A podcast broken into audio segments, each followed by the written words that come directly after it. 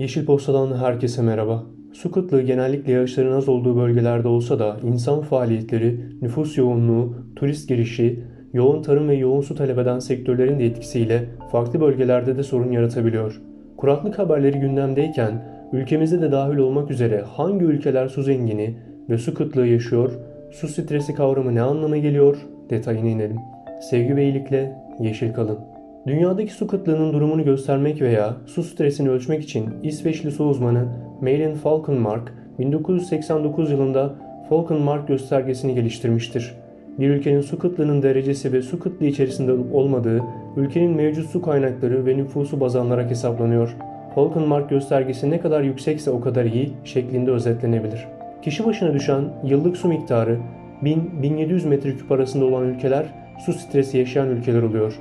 5000 metreküpten fazla su potansiyeli olan bir ülke su zengini, 1700 metreküp ve yukarısı stressiz, 500 bin metreküplük kıtlık ve 500 metreküpün altında ise kesin kıtlık olarak kabul ediliyor. Peki Türkiye ve diğer ülkelerin su durumu nasıl?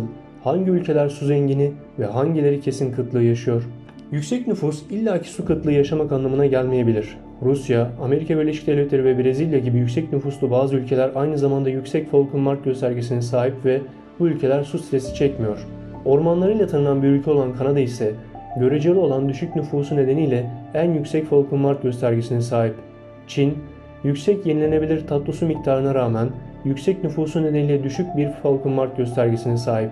İsrail'de yenilenebilir tatlı su kaynakları Malta'dan daha fazla olmasına rağmen yüksek nüfusuyla listenin sonuna yerleşiyor. Türkiye'nin ise üç tarafı sularla çevrili olmasına rağmen su, su stresli bir ülke olduğu biliniyor. Türkiye'nin aşırı sıcaklıklara sahip yarı kurak bir bölgede yer aldığı ve ülkeye düşen ortalama yağış miktarı 643 mm ile dünya ortalamasının oldukça altında olduğu ifade ediliyor. 2023 yılında 87 milyon nüfusa sahip olması beklenen Türkiye'nin su potansiyelinin kişi başı 1289 metreküp seviyesine düşeceği belirtiliyor. Gündem Son 91 yılın en kurak senesinin geçtiği Edirne'de su kuyuları açılmaya başlandı. Toplam kuyu miktarını 15'e çıkaracaklarını belirten Edirne Belediye Başkanı bu sayede kentin içme suyu ihtiyacının yarısını bu kuyulardan karşılamayı hedeflediklerini söyledi. Nil kıyısından. Bir süredir hava ne kadar güzel değil mi? Bahar gibi. Çiçek açan ağaçlar bile var. Her ne kadar tasviri güzel olsa da bu hiç de iyi bir haber değil. Oralı, Aralık, Ocak ayında yağmur yağması gerekirken biz neredeyse bahar havası yaşıyoruz. Neden mi? İşte bu iklim krizinin ta kendisi. The Guardian'da çıkan bir habere göre bu yıl en sıcak Ocak, Mayıs ve Eylül ayları, en sıcak 2. Şubat, Mart, Nisan, Temmuz, Ağustos ve Kasım ayları, en sıcak 3. Haziran ve en sıcak 4. Ekim ayları yaşay yaşamışız. Henüz Aralık ayının ve genel olarak 2020'nin en sıcak kaçıncı yılı olduğu belli değil ancak tahmin etmek de zor değil. Bu güzel havalar bizi öldürmeden önce lütfen boşalan barajları, tatlı su tatlı suyumuzun aslında ne kadar az kaldığını ve kıymetli olduğunu, şu an bizi güneşin değil de yağmurun mutlu etmesi gerektiğini unutmayalım. Teknoloji ortağımız Vedubox'tan.